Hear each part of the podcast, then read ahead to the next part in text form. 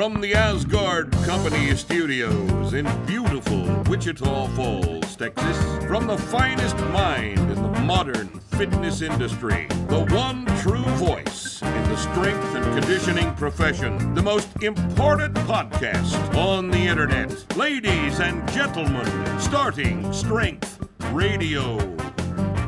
Welcome back to Starting Strength Radio. We're here every Friday, and we are going to today deal with your questions on our famous question and answer format Starting Strength Radio podcast. This is where you ask us interesting questions, and if we find them equally interesting, we will respond to those. Now, understand that most of the questions that we that we get submitted here on our Speak Up channel, that is uh, accessed through the through uh, my Q and A on the board, we don't find interesting. Most of the time, they're obnoxious or stupid or repetitive or what else, inappropriate, mainly just stupid. Mainly, they're just stupid. So we don't deal with it. But every once in a while, as you'll see, we we have uh, some good questions, and we've got enough of those to talk about today to accumulate a Q&A show. So we're going to do it. But first, as usual, comments, comments from, from, the, the haters. haters. All right. Thwack Indna says, okay, enough with the merch.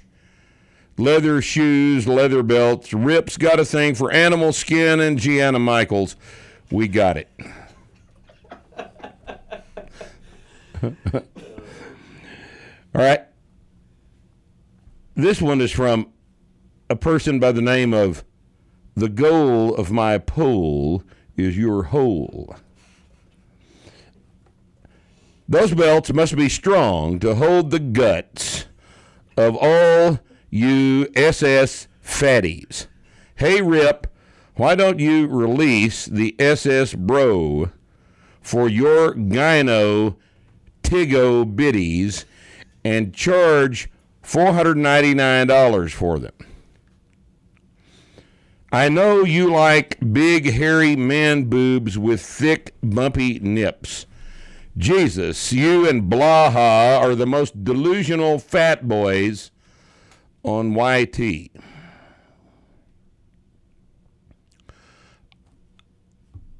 I, I don't understand it myself. But once again, we're dealing with the bottom 3% of humanity on uh, YouTube comments.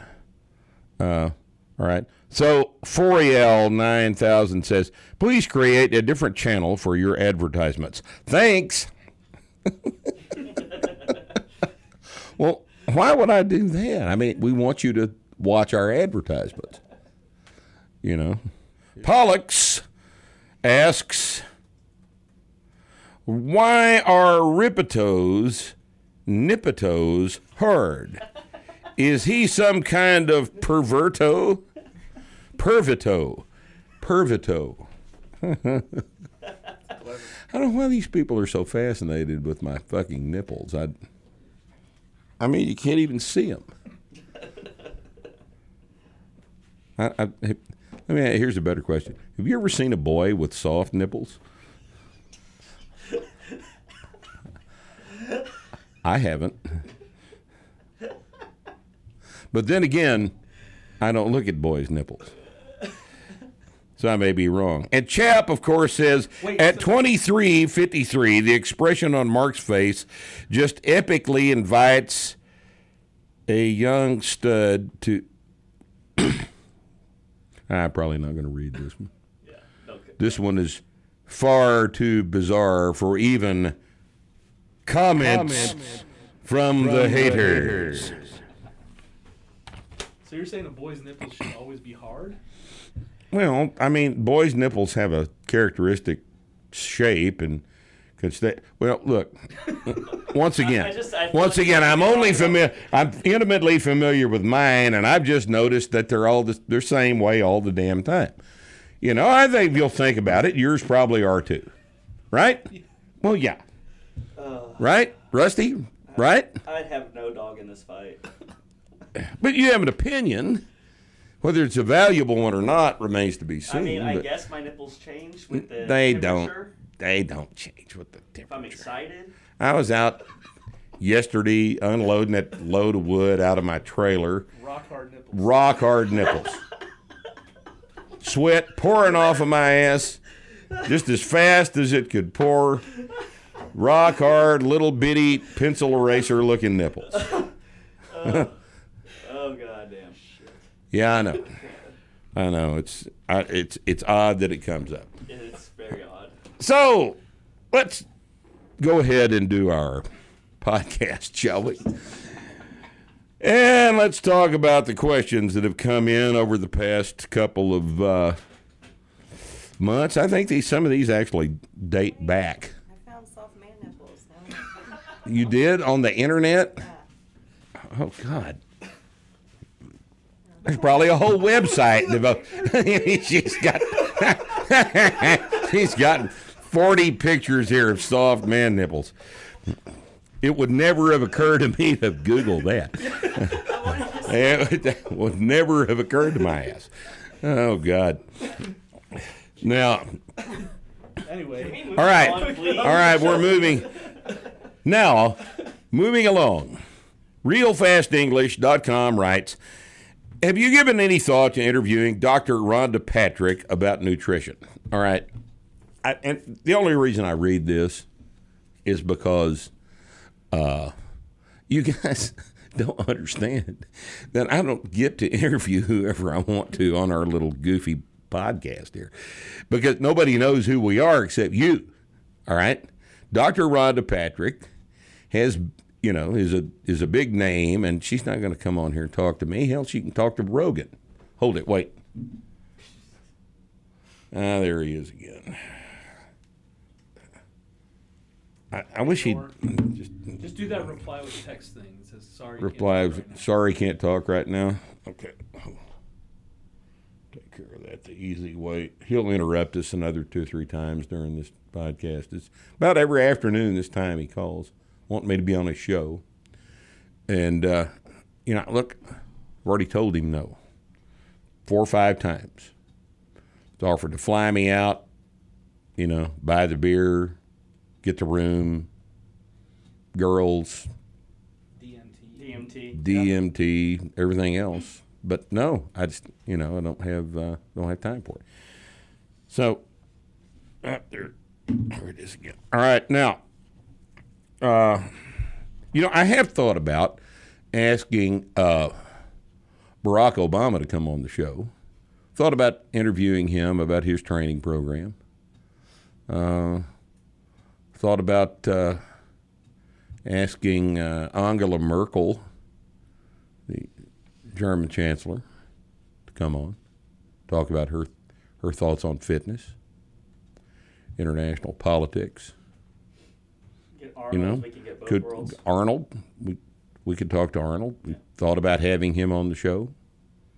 Uh, who else would be good to have on the show? Uh, Gianna Michaels. Gianna Michaels. Well, we could talk to her. We could talk to Gianna Michaels. Uh, Rusty- got a lot to say. R- Rusty call her. All right. I'll, I'll Okay. hit her up.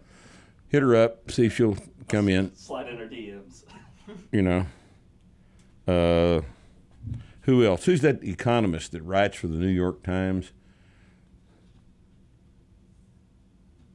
The guy that, you know, never makes any fucking sense. Said, that, No, said the economy was never going to recover from Donald Trump being elected president. I can't remember his name. We could have him on the show. Have him on the show. How about Bill Clinton? You want to have Bill Clinton on the show? Yeah. He'd be interesting to talk to. Talk about his vegan diet. Yep. How veganism has been kind to him. Could do that. All right, well, we'll give that all some not thought. get in trouble for assassinating people. not get in trouble. Why all these people that he knows seems to be committing suicide all the time? Like- Isn't it amazing that none of us has people just falling dead around us all day? Be a good skill to have. Ah, I can think of several people that I'd like to just have suicided, but I don't have that power. Well, anyway. So, yeah, we've given a lot of thought to having all these people on the show, but unfortunately, it's not up to us. Okay, Dan asks, Rip, do you do chin ups? Well, that's an interesting question. I have recently started back doing some chin ups. Um, I did them for years and years and years, and I just got tired of the damn thing. So I started doing barbell rows, and uh, I am uh, starting back to try to incorporate some chin ups into my into my program. I've got uh, some stuff that's badly wrong with my right shoulder. I was doing dips. Oh, several months ago, I was doing some dips. I'd done it was my third dip workout. First time I'd done them in a long time. I did, you know, a couple sets of just a long, extensive warm up, a couple of sets of ten reps at body weight. They didn't feel bad, not not bad at all. Second workout, I did three sets of ten body weight dips, and then the third workout, I was on my second set of ten after a long, extensive warm up, and I felt three distinct pops on the posterior side of my right shoulder. And if you'll examine it now, you'll find that the muscle belly, where the infraspinatus should be, is gone. So I'm pretty sure that I ruptured the infraspinatus and the teres minor. I think those are both gone. And uh, they were solid rupture sounds. I know what it sounds like. And, uh, you know, the thing is stabilized. I'm back to doing benches, and presses never have bothered it. Uh, but I thought three or four weeks ago I'd start back doing some chins, and I've been I've been going out like once every two weeks and uh, doing ten sets, separated by jogging a lap on the track in the back. So it's just you know trying something different again. So yeah, I've been doing some chins, and uh, I don't ever do pull-ups because I think they're stupid. Why would I want to do that movement and consciously omit the bicep from the movement? I don't see the point. Why pull up when you can chin up? Uh, so yeah, I'm doing some chins. Uh, don't appear to have lost a lot of strength, but I'm I'm trying to go very slowly because I don't want another disaster to befall my right shoulder by introducing an old movement back into the program too quickly. Bill Gellner writes weightlifting off and on since age 10. My dad, PE degree, got on the barbell bandwagon while still in his teens. I've been fairly conscientious about the program, somewhat lax on the diet, all three books heavily highlighted. 70 years old, April 2017. After after, but not during a heavy set of squats, my S1 sciatica flared up. Present over 10 years, usually more numbness than pain. Restarted novice progression last summer, same event in January 2019, after, not during squats. Have continued with chin ups, pull ups, benches, overhead presses, nothing for what my father called the hip girdle. I see my options as one cautiously restart novice progression to squat, deadlift, two, any combination of treadmill with elevation, three, farmer's walk with dumbbells, four, stair stepper for high intensity interval training, hip thrust, planks, glute ham, machine, box squats with dumbbells.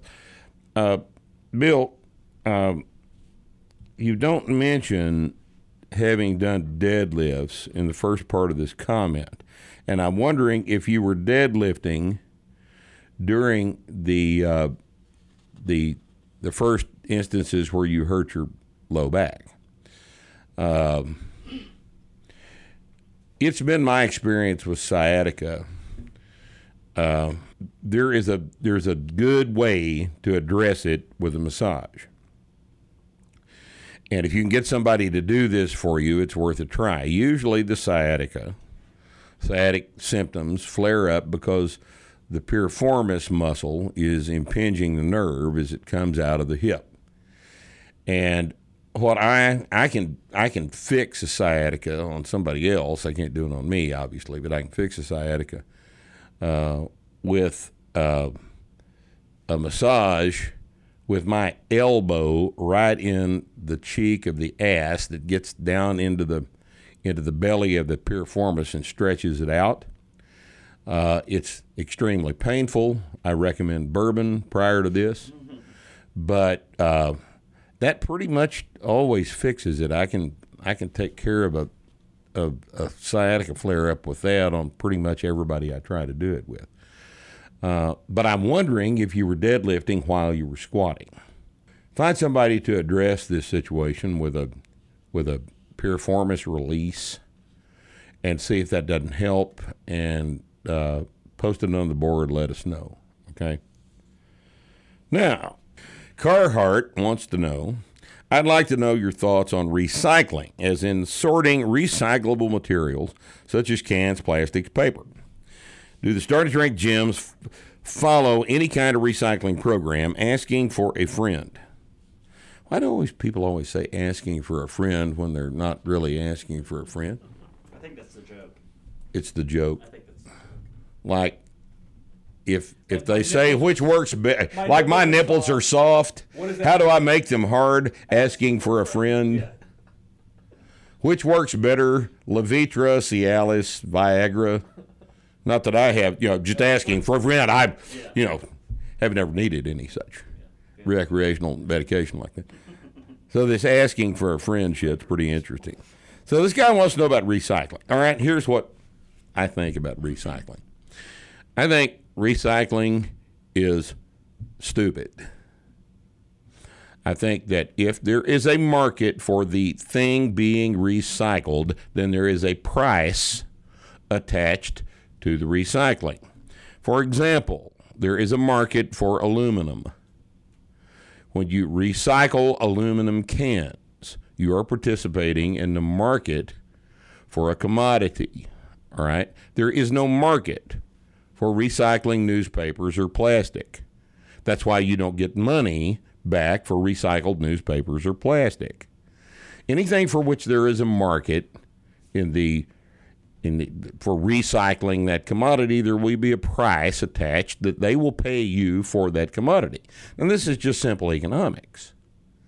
If you are recycling newspaper and plastic, what is probably taking place is you're handling handing that to the recycling people and they are throwing it away because of you know mandates at the government level for these things to be recycled. Not because there's actually a market for it. They're not valuable. When you hear the word valuable recycling value means something. Words have meanings. Value is money. You recycle aluminum cans because there's a market for it there's no market for recycling glass because sand is very, very cheap already. And it's, you know, there's so much glass that's contaminated with dye and, st- and for example, I don't think there's a market for green recycled glass like wine bottles. I think there may be a, you know, they can recycle clear glass but uh, there are some types of glass, and I don't know the particulars on that, that are not recyclable. And and it's really there's no market for it. There's no market for it.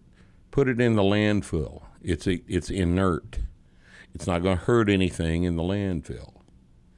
But if they don't pay you for it, then there's no market for it. And if there's no market for it, why recycle it? Right? That's just the economics of the situation. You know, we send our recyclable to China. We send what? Our recyclable shit to China. We do. We send recyclable shit to. And gets Well, that's certainly China. cheap enough to do, isn't it? It gets trucked somewhere and then shipped to China. I don't know what they're doing in China. That sounds like uh, that almost sounds like it might be uh, might have a carbon footprint, A little pit, right? right? But the real problem with it is the racism. Of course. Of course. That's the fundamental The, the issue. fundamental issue with everything is the racism, right? Of course. I mean, it's America. You know, the only country on earth that still practices. Philadelphia Racism. is now burning about half of its 1.5 million residents recycling materials in an incinerator. Because that's better than putting it in a Because that's better than recycling it, right? No, That's stuff- better than putting it in a landfill. Yeah, the stuff that's getting recycled is being half of it's being burned. Is going up into the air. in the air. Yeah. So, what does that tell you about recycling? If they're not willing to pay you for the recycling, don't give it to them because they're going to throw it away or burn it or send it to China or South Africa or some other implausible place where people of different races exist. Because that's racist. All right? Now, German Hincapie says that may be racism too. I mean, the Germans are a race, right? Hello, Mark. I would like to know what is your approach to mental training for performance purposes? Do you have any advice on how to train your mind in order to focus, visualize, and perform more efficiently? Well, it's been a while since I've talked about this. Let me point you to uh, the best book that's ever been written on sports psychology. All you need to read is the first two chapters. It's called The Inner Game of Tennis. The Inner Game of Tennis. Get it on Amazon. Read the first two chapters. Those are my thoughts on how to visualize and perform more efficiently. It works every single time it's tried. It's the most brilliantly distilled thing, and I'm not going to tell you what it is because I want you to buy the man's book. And uh, books written by, here, look it up for me, Bree. W. Timothy Gallwey. Yeah, Timothy the Timothy Gallwey. The book is written by Timothy Gallwey, and uh, it was written probably thirty or forty years ago. It's a classic text. It's probably in several different editions. I know he's written a version for golf, but the one, this is like training. It doesn't matter what sport it's applied to. His method works beautifully. Buy the book, read it, and see what you think. Jack asks The standing vertical jump, which you often refer to as a measure of an athlete's inherent physical ability. There's a period there. He's, Jack's not a writer. Much like the IQ of a person, this value cannot be significantly increased, but is basically the inherent makeup of that individual. However, a male being tested at the age of 18 is going to have a significantly higher standing vertical jump than he will at 68. Even a superior athlete with a vertical jump of 30 plus inches at the age of 18 is going to have a horrible vertical jump value at the age of 68, yet he is the same person. So, my questions are At what age range are standing vertical jump numbers valid? And the age range is college age people, early 20s. That's where all the data is collected because as you get older, the data becomes less valuable because standing vertical jump, explosive ability erodes with age. And we know this. So that's the first question. Are there any curves showing the degradation of the standing vertical jump with age? Well, probably not because we don't test older people on the standing vertical jump. The standing vertical jump and all explosive activity becomes kind of dangerous for people doing it over the age of 50. Connective tissue composition changes, uh, fast twitch, uh, motor units kind of erode in terms of their ability, and uh, potential for an injury becomes more significant as you get older. Uh, what tests can be used to determine the inherent athletic ability of a 68 year old? Does the reaction time of an individual mean anything to inherent strength ability? He asks what test can be used to determine the inherent athletic ability of a 68 year old. Jack, why do you care? It's lower when you're 68 than it would be when you're younger. You're not an athlete at the age of 68, not at least in any any sense that makes it relative to anybody else, so it doesn't matter. Why do you need to know that? This is a, this is pointless. You know, why do you need to know at the age of 68 how good an athlete you would have been had you had your head out of your ass when you were 18? Those days are gone, Jack. Give it up, man. Get interested in, in asking other questions because it doesn't matter. It's irrelevant. When you're 68, how good an athlete you were when you were 18 or would have been when you were 18, because that's really what you're asking, is irrelevant. And there's no way to reconstruct it. And if there was a way to reconstruct it, what the hell are you going to do with that information? Tell everybody how good you might have been when you were in high school, when you were in when you were a thespian or a debater or in the band or what? What the hell's the point? You know, help me with that. If you can respond with a logical, clear answer to that question, I'll entertain this again. All right. All right, now, okay. Jake Luty asks If during a deadlift I set the bar down a little forward of midfoot between reps, is it best to adjust my feet, pull the bar back over midfoot, or stand up and quickly repeat the five step setup? Jake, if you're doing a set of five, you don't let go of the bar. Okay? So you don't you, don't have the opportunity, you're not going to have the opportunity to repeat all five steps by letting go of the bar if it's really a set of five. All right, a set of five is when you don't let go. Now, let me point something out. Our friend Phil Meggers, we just had a video about this the other day. Phil Meggers, starting strength coach up in Omaha, gave us a brilliant little tidbit to use for this that we're going to incorporate into the seminar's deadlift teaching progression starting this coming seminar. And it goes as follows you're going to go through all the five steps on the first rep and lock the bar out at the top. Then you're going to look down and you're going to look at the middle of your foot. And you're going to set the bar down over the middle of the foot letting your eyes guide the bar back down into that position. If you do it like that, your knees will get out of the way and the bar will end up in the place it is supposed to be to start the next rep. Then you lift the chest, squeeze the belly down in between the thighs, setting the low back, and pull the next rep. Lock it out at the top. Look down. Place the bar back over the middle of the foot, guided by your eye gaze. If you do it like this, the bar will not roll forward, and it will not be necessary for you to replace the bar back to the middle of your foot, since that's accomplished on the way back down from the top. Try that and let us know how it works. Okay, Wichita fails. Isn't that funny?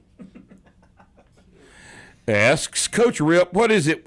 What is up? Let me read this correctly now. Coach Rip, what is up with the plants in the front of the WFAC gym? They look like they are on their last legs. They look drier than a cup of your chili. Wow. That's good. It is. It's stupid, but it's Sick, it's inventive. All right. My chili is, you know, like not dry. Uh, how about some care for those guys? You know, for us vegans, all right, here's the situation. Wichita fails. That plant, that banana plant in the front of the gym is older than you are. All right. Got that given to me in 1990. 29 years ago. That is a 29 year old plant. All right? When you're 29, ask God to bless you with the looks of that banana plant. Okay? Because that banana plant's in damn good shape. It's been taken care of. And I'm sorry you're not in, you know, now you know. Okay? All right, now. Aaron asks Hi, Rip. Love the new podcast. I'm a remedial massage therapist and am currently studying physiotherapy in Australia. Why do the UK countries, the Brit countries, call it physiotherapy instead of physical therapy? No idea. It does sound They all better. it, it sounds more scientific, you know, and they, they get to say that they've gone to gone to see the physio. Uh, going to the physio Wednesday at ten.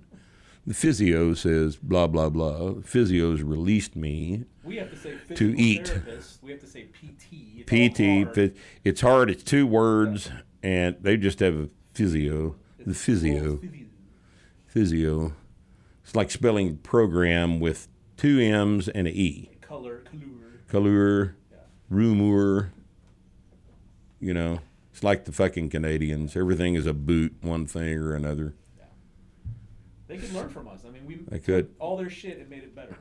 Yep, yep. We have improved upon just essentially everything. Their religion made it better. Yep, yeah. Gotten rid of the Anglican Church and the Archbishop of Canterbury, and just now we just have, you know, the guy up front with the rattlesnake. you know, we, we've improved on basically every goddamn thing. Oh, no, you're absolutely right. I don't know. I don't know. They're just a they're a strange bunch of people. The Brits. The windscreen instead of the windshield. Yeah. It's not a screen. Yeah. Screen's got holes in it, Right. Yeah, not if you're That's what keeps the mosquitoes out, Yeah. right? The screen. It's on the door, on the windows. But no, for them, it's on the car, right? I don't know. There's all kind of strange things, like the boot. That's a boot, but no, no. In, What is it in in, in the Brit, that's the trunk of the car. Wait, wait, what? Oh, the boot is The boot's the Oh, trunk okay. of the car. Okay. right? The boot's the trunk of the car. And my favorite part about England is when you go in the bathroom in England and you look in the lavatory, the hot water faucet is over here on the left hand side, and the hot the cold water faucet is over here on the right hand side, and never the two shall meet except in the basin. So if you want warm water, you know what you have to do? You got two. You got to. You got to run it into the. You got to run it into the basin because you scald, freeze, scald, freeze. If you, it's like, it's like running water is is still a odd concept to these damn people. You know, you know. I actually saw this. You're not going to believe what I'm going to tell you right now. All right. I walked into a bathroom in the UK one time, and I, you walk in, and there's one fixture in the middle of the lavatory, and on one side there is a hot water. On the left hand side, there's a hot water. And on the right hand side, there's the cold water. So I thought, modern plumbing. You know, what have I stumbled into here? Modern plumbing in the UK, right? And I turn the faucet on, you know, to adjust for for what would be warm water, and I stick my hands under that, and you know what happened? There is a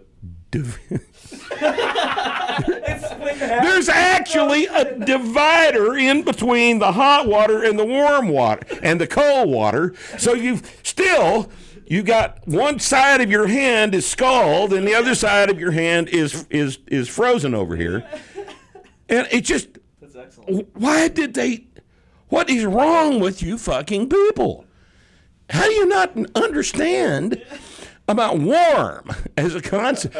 It all goes back to the plague. They're scared the plague's gonna come out. Do they? Do they drink water or they drink beer only? They only drink alcohol in the Yeah, UK. that's what it is. They're you know the the alcohol in the UK. There's you know I mean we don't you and I don't drink.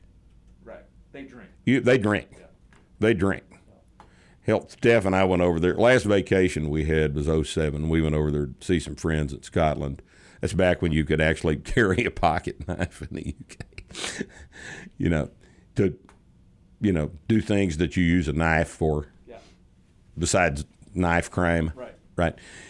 And we, we went over there, and these fucking people are are fabulous people. They're just uh, we had a ball with them. They're I've known uh, known them for a long time, and and uh, we went over there and we we went out to eat with them a couple of nights, and it's both nights is the same way. We we cooked at the house. Well, we went out. First thing we did, we went to the pub. We had two beers, and then we came back by the store and bought three or four bottles of wine. Took them back to the house, and we we started cooking dinner. Had one bottle of wine, the four of us. Middle of, middle of dinner, we opened the second bottle of wine. Then we had another beer, and then we had the third bottle of wine with dinner, and we finished that before dinner was over with, and we're cooking supper, you know, and then we had the fourth bottle of wine. So everybody in this four of us, everybody's had a bottle of wine by now, and then we got the malt whiskey out, and I'm going, you know, I don't. I don't really feel bad about myself anymore. You know, I, I think I, I think maybe I drink too much, but no, nah, This is like Tuesday. this is Tuesday. No, it is. It was a mid. It was. It was Tuesday. and then they go play. Yeah. God Almighty. So yeah, I mean, there's some there's some wonderful things about the UK, but the, but the plumbing is not one of them. All right. So back to Aaron's question about his physiotherapy. All right. Uh, one of the books I own is the NSCA's Essentials of Strength Training and Conditioning. I'm sorry you bought that, Aaron. Overall, I found it to be an excellent comprehensive resource, especially the first 200 or so pages, which cover exercise physiology mechanisms that aren't discussed in depth in our A&P textbooks. Well, A&P is the that's the sophomore level course and freshman level course. However, the remaining 400 pages, which are meant to cover practical quote unquote strength and conditioning, are pretty much totally unhelpful. An afternoon reading tnation.com articles or practical programming would almost certainly provide more insight than what they are leaving students with in the NSCA course. I find this interesting because of how much high quality scientific information is jammed into that textbook, first part of it. One would hope that this knowledge produced competent coaches, but as you've discussed many times, it mostly does not. Same rings true for both physiotherapy and remedial massage. The education is of high quality, and yet, for every good therapist, there's a quack peddling silly bullshit. This is annoying because these people undermine the professions as a whole. So, question is, how can the strength conditioning courses overcome this problem and give students better practical skills, ones based on real results? Will these industries ever develop medical level standards given that so few studies on strength, pain, or injury are actually controlled and well designed? Oh, there's so much material here, Aaron. Uh, yes, the uh, the essentials of strength training and conditioning are not the essentials of strength training and conditioning. Practical programming is the strength is the essentials of strength training and conditioning. Uh, uh, the text is all but useless, and yet it is uh, guaranteed to sell over and over and over again because the CSCS certification is uh, essentially uh, de rigueur for people graduating with a PE degree. Uh, it's just what you do. It's just what you do your senior year. You sit for the CSCS. And these people have done a marvelous job of indoctrinating uh, generation after generation of uh, graduates with PE degrees that they have to have a CSCS. Yeah, it's an exceptionally easy certification to get. It's a multiple choice test. I think there's a little video thing you have to pass. Uh, no coaching proficiency is actually measured. And uh, I would say that the vast majority, and I mean by vast, I mean like way up over 90% of the people wandering around the street with the CSCS have actually never done um, any significant amount of, of strength training under a bar. So much of what we do as professional barbell coaches is dependent on our own experience under the bar. It's it's the stuff that we learn by doing it. And if you haven't learned by doing it, you cannot be expected to have the skills necessary to adequately teach and coach somebody else for these things. I mean, you can't coach what you haven't done. Now, you don't have to be the best in the world at it. In fact, it's detrimental to be real, real good at at anything physical because people who are physical geniuses don't have to go through the process of learning things that those of us that just schlub through the the process of trying to be as best uh, the best that we can be. Uh, the stuff we learn in that process are, things that we put in our toolbox and teach people that we coach. But if you haven't done it at all, then all of it is theory. And you're going to be wrong the majority of the time. So it is a mistake to seek out the services of a certified strength conditioning specialist because they don't know anything about strength.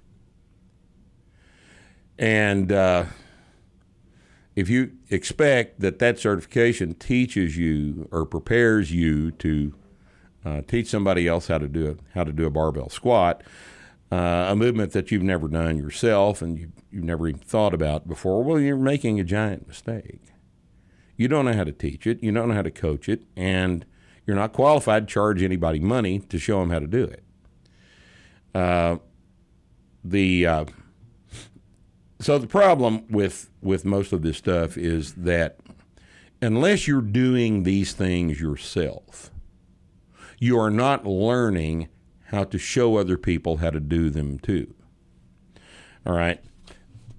Uh, uh, being a professional barbell coach is an experience based thing. It involves experience, like being a plumber, like being a piano tuner, like being a surgeon. It involves more than just theoretical concepts, it involves a vast amount of experience, learning how to solve movement problems under a heavy barbell. It takes time, and you cannot develop this ability as the result of being exposed to some information in school or uh, being examined for that information you were exposed to in school by a weekend certification class with a multiple choice test and video. Our starting strength coach examination actually looks at your ability to coach the barbell movements on the platform. And before you can advance to the examination part, you have to demonstrate to us that you can actually coach. And this is a this is in stark difference to everything else in the industry. And our people are better than everybody else's people for this reason. Uh,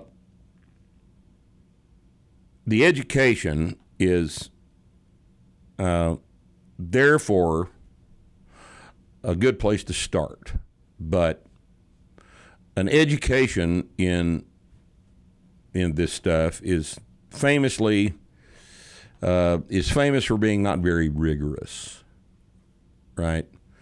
Uh, what we recommend in terms of education is a science background. We want you to have uh, basic science courses. We'd like for you to have general chemistry, even though we don't do chemistry in the weight room. You learn things about science and general chemistry. Laboratory general chemistry, the first freshman course in college for chemistry, is perhaps the most useful thing you will ever do. You need to have freshman level physics, you need some biology. You really ought to have calculus. Not because you're going to use calculus but because calculus teaches you to think logically. And if you can't think logically, you can't coach. Okay? Uh, more, more specialized information would be obtained in uh, anatomy and physiology A and P, the freshman course, and general physiology, the junior level course. Uh, you you really need you really need that. Now, what's different about our recommendations as opposed to a PE degree is there aren't very many PE degrees that are actually science degrees. Uh, maybe your school's different, but I don't know of uh, a phys ed degree or a exercise physiology degree or a biomechanics degree that requires the students to have Calc 2 as a prerequisite for graduating. I don't know of one of those things. Calc 2 is not about calculus. Calc 2 is about thinking. And if the course is easy, then easy people are going to get through it. These are washout courses. They're there as a roadblock. They're sorting mechanisms. They're there for a purpose, for science degrees. And it's important to understand that part of your preparation to be an effective strength and conditioning coach may not involve strength and conditioning per se. In fact, most of the things that you are going to teach on the platform as a professional barbell coach are going to be learned by you under the bar, not from some goofball in your phys ed department. Because chances are he's a badminton player, not a lifter.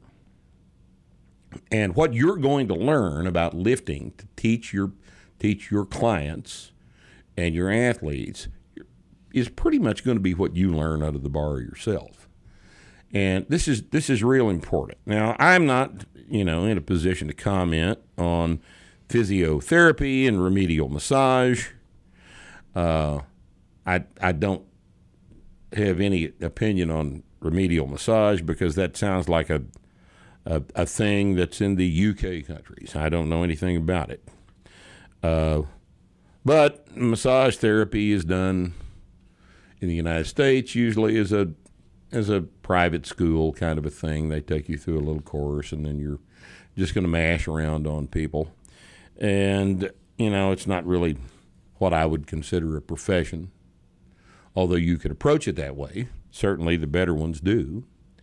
Uh, physical therapy in the United States, I've commented on several times. There's an article on the website about physical therapy wherein I question whether or not it's fraud.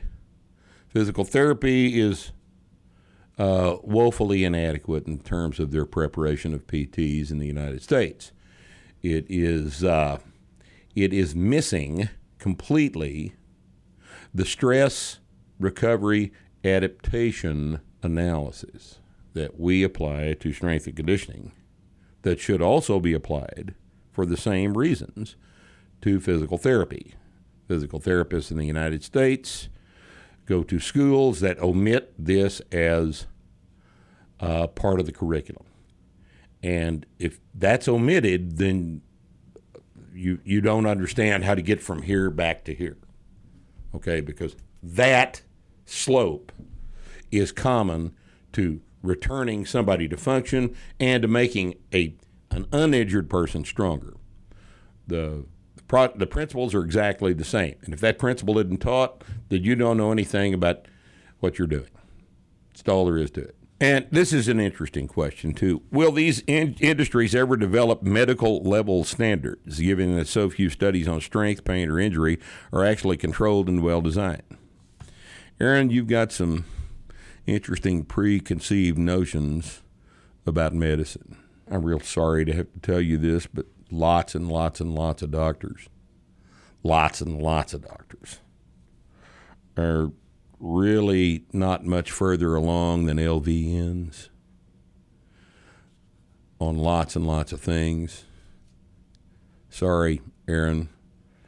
You know, what do you call the guy that graduated last in his class at medical school? You know, uh, I you know I I I the the longer I do this, more I'm involved in this business, and the more exposure I have to to the medical specialties, the medical professions, the, the less impressed I am with the standards employed by most of these people. Uh, most doctors are trained, they're not educated. I'm not impressed with their analytical skills. Uh, you know, the average IQ of the average doctor is about 115, 120. He's like one standard deviation above average intelligence. Uh, they memorize things pretty well. They understand A equals B things kind of well. One from column A, one from column B, that kind of thing. You know, they can relate symptoms to diagnoses and diagnoses to treatment. You know, but that's not thinking. You can get an algorithm to do that. Maybe that's what it'll come to.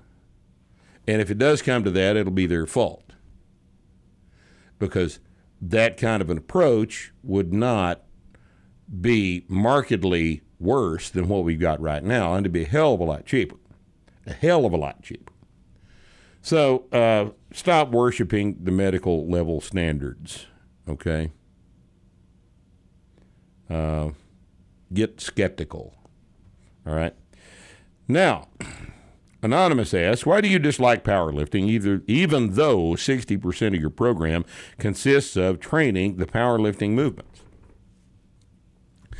Well, Anonymous, uh, powerlifting, the sport, and the squat, bench press, and deadlift as exercises we use in general strength and conditioning are not the same thing.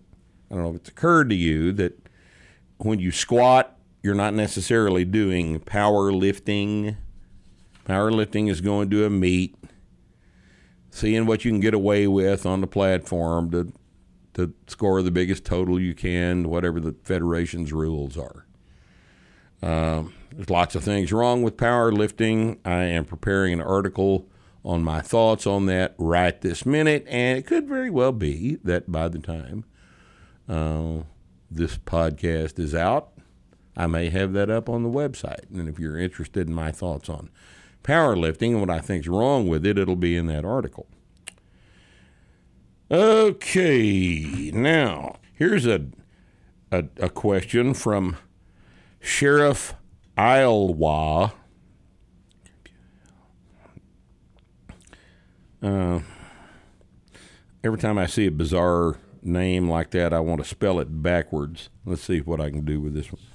This one backwards would be A W L I E. Ollie. Well, that didn't make any sense either. All right. Hi, Rip. I ask you to consider my modifications, which I can strongly defend.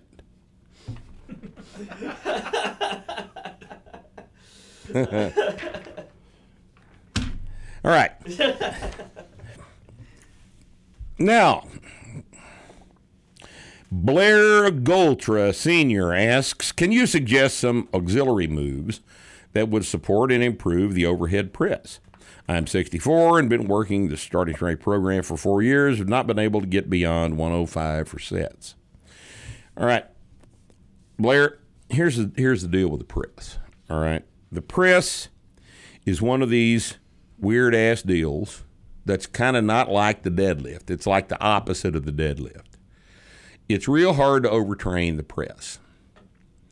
It's real easy to overtrain the deadlift, but it's real hard to overtrain the press. And the reason for that has to do with the fact that the press is limited by smaller muscle groups uh, that that lock the bar out at the top. And it's harder to tr- overtrain small muscle groups than it is the whole system with a gigantic systemic stress like the deadlift applies. Back when the press was a contested lift, uh, pre 1972 Olympics, the uh, guys that were the best pressers pressed four days a week. And if you want your press to go up, you got to press more than the the standard starting strength program calls for. Uh, and one of the most important ways to get your press up is to do partials. That's what the power rack is for. You set the barbell in the rack at various heights that allow you to lock out heavier weights than you can press overhead. And you work the movement from varying heights off of pins in the rack as another workout for the press during that week. If I was going to try to get my press back up, I would have to press four days a week. And that would probably involve a day where all I did was press. So, in terms of auxiliary moves, the pin presses, and these are discussed in the Blue Book, are your friend. And it would surprise me if you couldn't get this thing up above 105 in two or three weeks just with the addition of, a, of an extra workout of pin presses in uh, inside the rack. Give that a try. All right. Tim asks, I wear orthotics. There's little things you you put in your shoes to reinforce your arches. One foot has virtually no arch, and the other has very little arch. Should I wear the orthotics while lifting? Well, of course, Tim. You want flat feet while you while you while you lift weights? What happens with a collapsed arch? Do you understand what happens? Your feet collapse medially, right? And that would be pronation. All right, they collapse into pronation. Your foot should be supported so that your knees, the the thing above your ankles, is in the correct anatomical position so that when you load the the whole body, the hips, the knees, the ankles, and the spine are all loaded in correct normal anatomical position. So yeah, you need your your foot needs to be supported.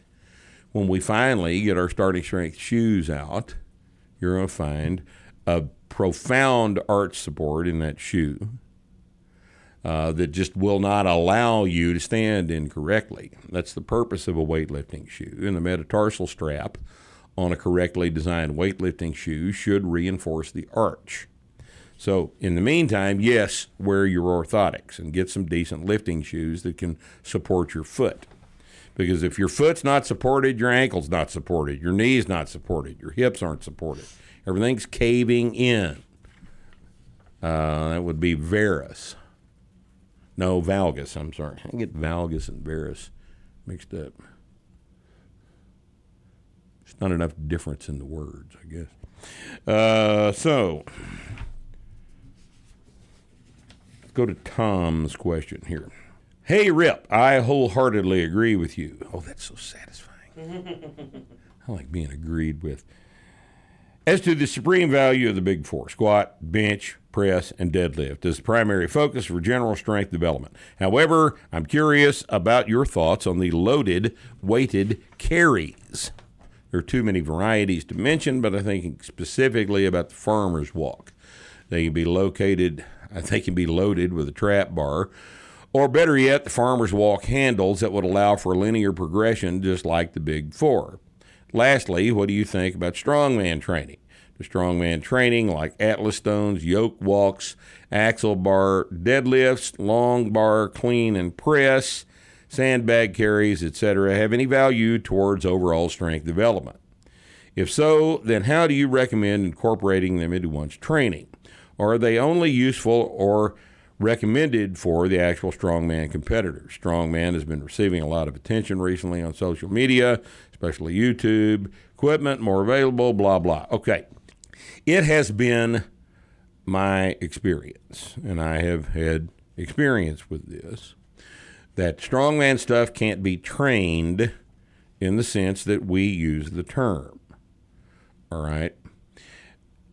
If your deadlift goes from 400 to 700, like it needs to do, if you are a big, giant, strongman competitor, or strongman favors big men, then what happens to your grip strength as a result of the deadlift going up 300 pounds? it went up too. All right. So grip strength is in is incredibly important to carries. Now, one of the things about grip that's interesting is it's it's real easy to overtrain grip. As anybody that's tried to do a bunch of farmers walks and do heavy deadlifts at the same time will tell you. So what I'm going to propose is that the deadlift trains the grip, and that farmers walks use the trained grip, but don't actually train it because farmers walk is for time and distance and deadlift is for heavy load. A heavy set of five deadlifts trains the grip. Two minutes farmer's walk does not, but it fatigues the piss out of it and makes it harder to train. Uh, if you'll if you'll look at our material and the difference between training and practice, you'll understand me when I say that we train for strongman under the bar. And we practice for strongman with the strongman events and implements and this sort of thing. But that basic strength for strongman comes from barbell training. I think you'll find that your farmer's walk benefits more from your deadlift going up and your squat going up than it does from doing a bunch of farmer's walking. All right, it's it's you know should be obvious that all those great big strongman guys, the real good ones, the guys whose names you know, are also big deadlifters. And for a guy with a 900 deadlift, a farmer's walk with 400 pound implements is much more manageable. 300 pound implements, certainly.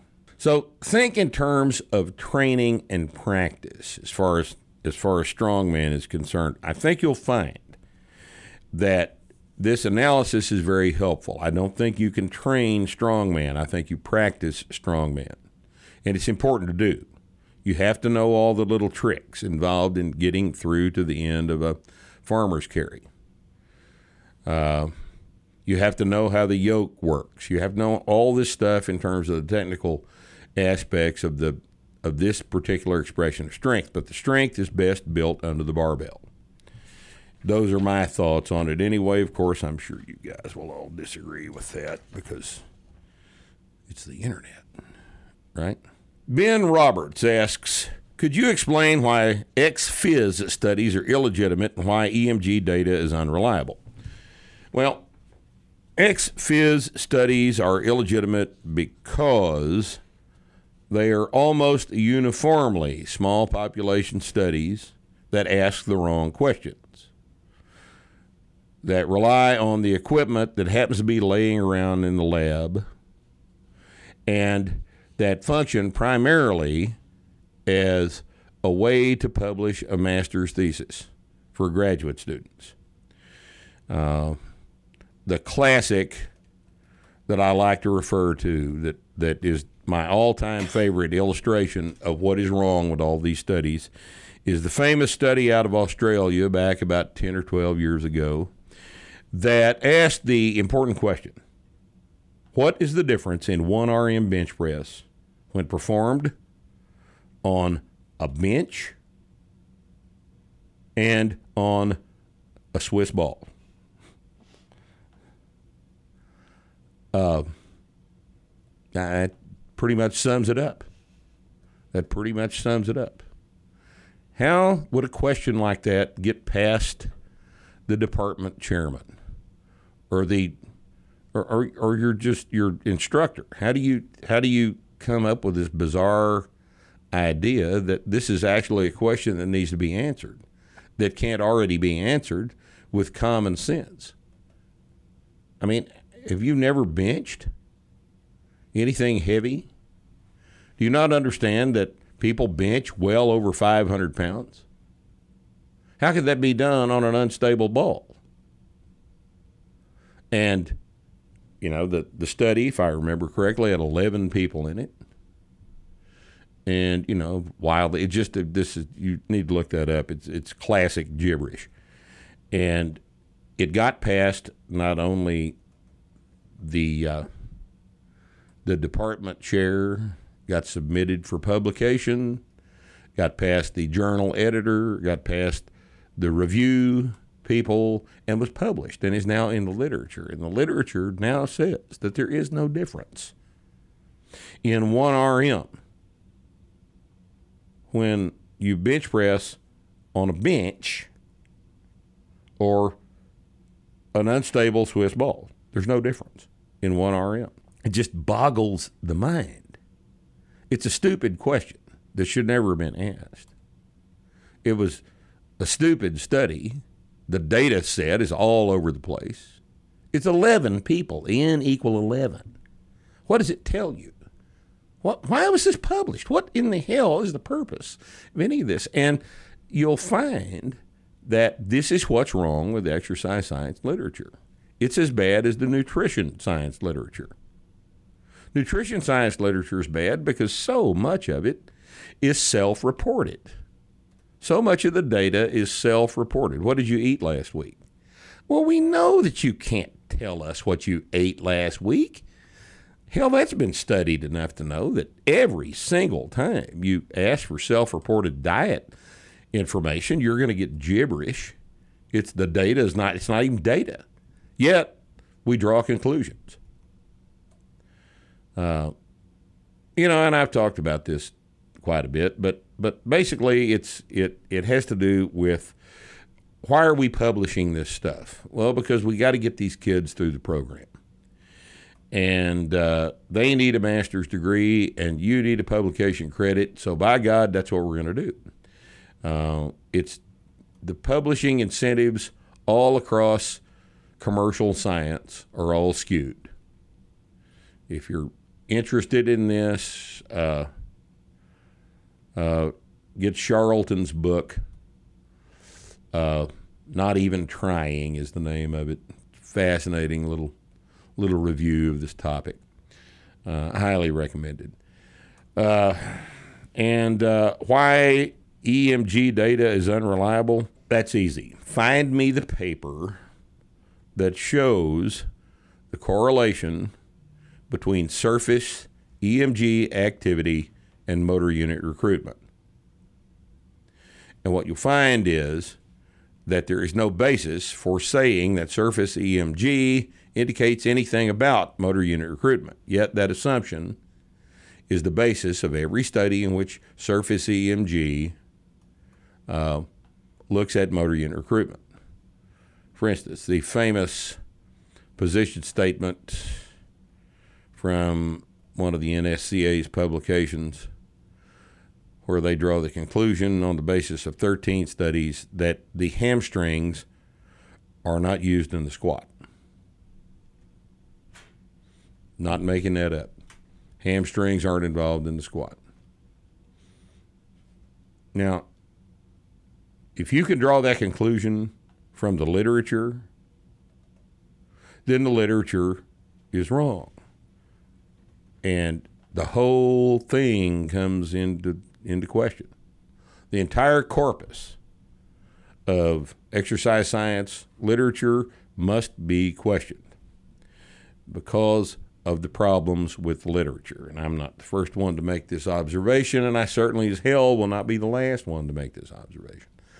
But it's, uh, I mean, until somebody has a better way of doing this, uh, clinical experience is far more important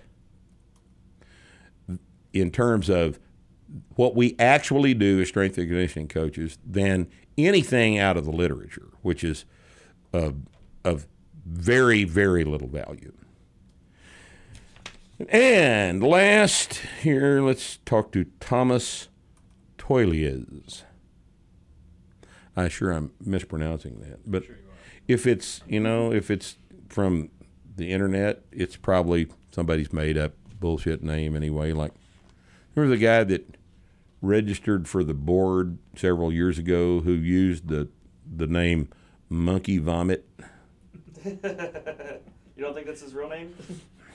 Well, I don't really care if it's real. real. I just deleted it because I talked to somebody, you know, like donkey puss. I'm not not interested in having a conversation with somebody They who thinks that That's what their parents named that's them. what their parents named them. Oh God. Hi. I am wondering why you why don't sumo wrestlers train with the starting strength method and why they don't drink GOMAD. Well, because their coaches don't do that. You know, if it was up to me, they would, but it's not up to me. It's up to sumo to regulate how that thing's approached. Hell, the Japanese translation of the of the book's only been out six or eight months, selling very well. Maybe we'll make some progress that way. But right now, they train in the traditional way of sumo, and they eat chanko nabe.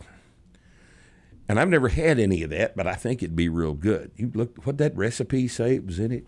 It's chicken broth and Chicken uh, broth and whatever, usually fish. and fish and whatever else the the kids in the stable that are taking care of the senior guys in the stable are cooking that night. I guess they put potatoes and pasta and vegetables and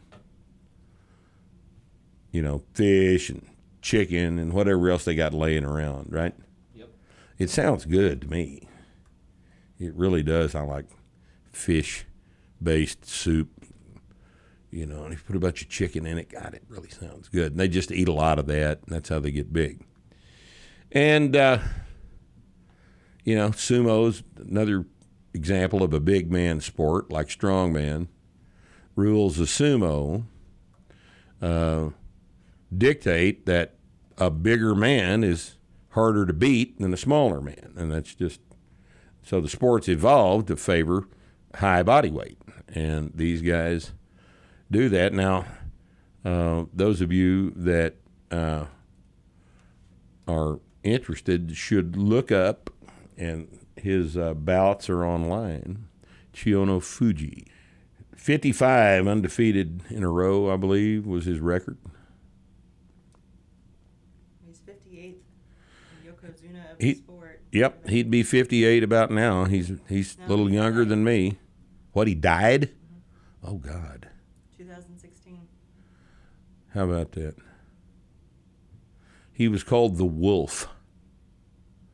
He he wrestled at a lighter body weight than most of everybody. He was 275, 285, somewhere in there.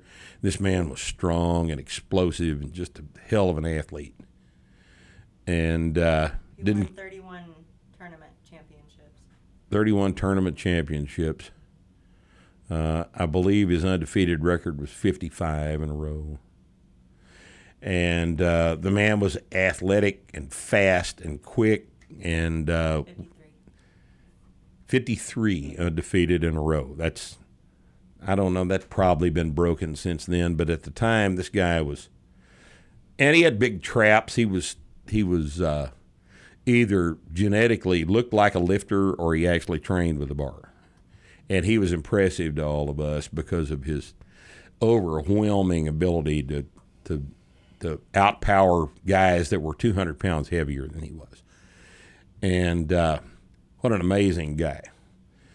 And uh, he was uh, he was kind of a, a, a had a different physique than most of those guys. He was relatively low body fat, but he was big and strong and fast. Had veins on his delts and stuff. He was goddamn. This guy was impressive. And uh, Chiyonofuji, look him up.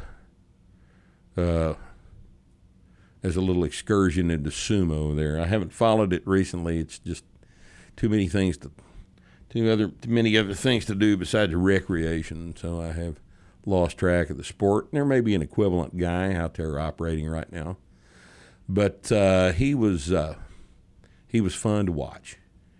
Uh, I would imagine that a lot of his old bouts are on YouTube. Look him up.